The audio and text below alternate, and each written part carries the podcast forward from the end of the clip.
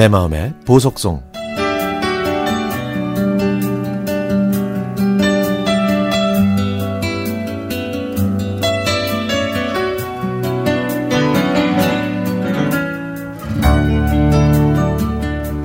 제가 어렸을 때는 고모가 청학동 훈장님처럼 느껴졌습니다. 명절에 할머니 댁에 가면 고모는 언제나 바른 예의 범절을 가르쳐 주셨거든요. 제가 제일 긴장했던 시간은 바로 식사 시간이었습니다. 제가 젓가락질을 잘 못하면 고모는 나중에 시집 가기 전에 어르신들께 인사할 때 젓가락질 하는 거 보면서 가정교육을 잘 받았는지 못 받았는지 알 수 있으니까 지금 빨리 배우라고 하셨거든요. 하지만 초등학생이었던 제가 고모의 그 고결하고 형이상학적 말을 이해하기는 너무 어렸죠. 저는 그저 무서운 고모한테 혼나기 싫어서 집에 혼자 있을 때도 젓가락질을 열심히 연습할 정도였습니다. 저희 고모는요, 머리가 좋습니다.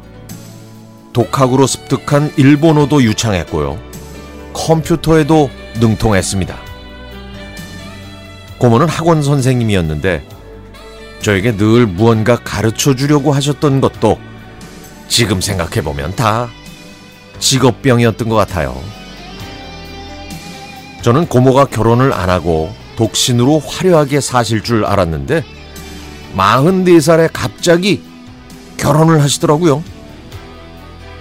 저는 고모가 결혼한다는 소식에 깜짝 놀랐지만 사실 제가 더 놀란 건 고모부의 외모였습니다.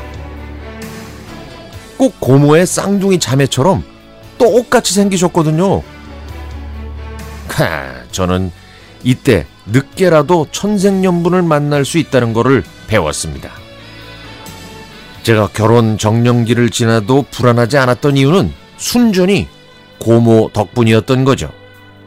저도 언젠가는 제 반쪽을 만날 수 있다는 믿음이 있었거든요. 고모가 결혼하고 3년쯤이 지났을 때 고모는 자궁암에 걸리셨습니다.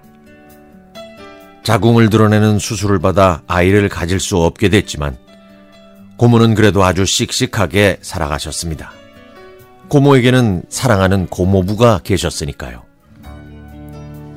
고모는 결혼 전부터 할머니, 할아버지를 모시고 살았는데 결혼하고 나서도 두 분을 모시고 사셨습니다.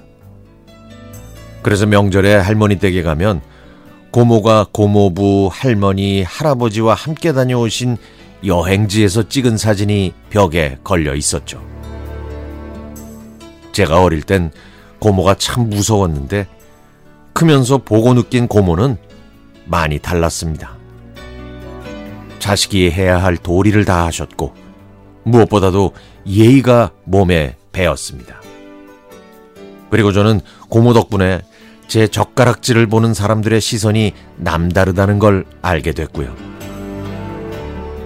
고모가 결혼하고 7년이 지났을 때 고모부는 혈액암으로 돌아가셨습니다.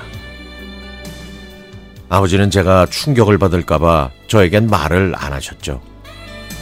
그래서 저는 나중에 이 사실을 알게 됐습니다. 시간이 흐른 뒤에 고모를 만나러 갔을 때 고모는 여전히 씩씩하게 웃고 계셨지만 많이 야위셨습니다. 그동안의 슬픔과 마음고생이 얼굴에 고스란히 보였죠. 뒤늦게 찾아온 사랑으로 고모가 무척 행복해 보였는데 그 사랑의 시간은 짧았습니다.